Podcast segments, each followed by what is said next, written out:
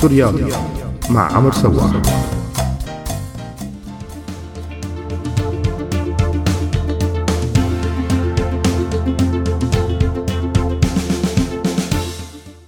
مرحبا معي أنا عمر بفقرة جديدة من سورياضي واللي رح أحكي فيها عن نضال الفريق الجزائري ضد الاحتلال الفرنسي.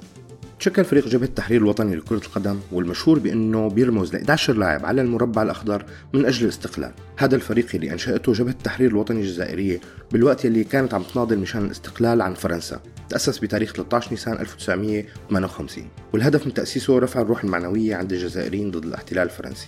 وبنفس الوقت تعريف الفرنسيين بقضية بلادهم ليكون هذا الفريق سفير للقضية الجزائرية. لعب الفريق خلال الثورة الجزائرية حوالي 80 مباراة بأوروبا الشرقية وآسيا وأفريقيا وكانت من الناحية الرياضية كتير ناجحة. تألف الفريق من لاعبين كانوا مع فرق فرنسية محترفة بالدوري الفرنسي من الدرجة الأولى وبعض الفرق من شمال أفريقيا.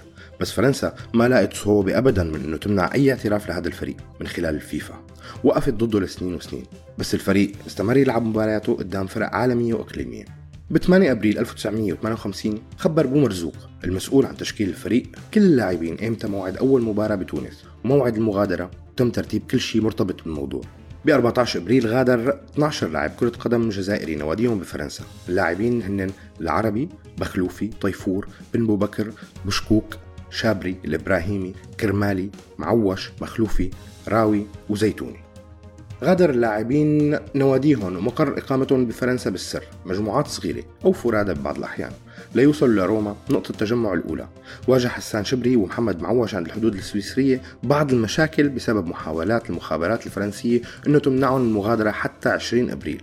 معوش كان لازم يلتقي مع مجموعة بسويسرا ليكملوا على إيطاليا. بس المشكلة إنه كان لسه عم يخدم بالجيش الفرنسي مشان ما يتم إعلان أسماء اللاعبين الهربانين ومن بينهم أكيد اسمه وبالتالي رح ينقبض عليه ويتحاكم عسكريا مشان هيك قرر يرجع. شبري انقبض عليه على الحدود مع إيطاليا وتم استجوابه. ليتم اقتياده لمرسيليا وينحبس هنيك وبعدها تم محاكمته بتهمة المساس بأمن الدولة وبيقضي مدة عقوبة بمعسكر اعتقال جنب الجزائر العاصمة. أما اللاعبين الآخرين وصلوا بالوقت المحدد على تونس واستقبلهم فرحات عباس رئيس الوزراء المؤقت بحكومة الجزائرية والحبيب بورقيبة رئيس جمهورية تونس وتم تقديم الفريق للصحافة.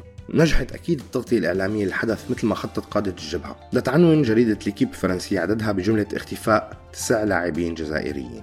أعلنت النوادي اللي تركوها لاعبتها عن فسخ عقودهم وكان رد الاتحاد الفرنسي من خلال بيان قاسي كتير على ترك اللاعبين لأنديتهم. بعد ما حصلت الجزائر على استقلالها اشتغل لاعبين بفريق شبه التحرير كمدربين ولاعبين ومسؤولين باتحاد كرة القدم الجزائري اللي تأسس بسنة 1963 وبعضهم رجعوا على الدوري الفرنسي.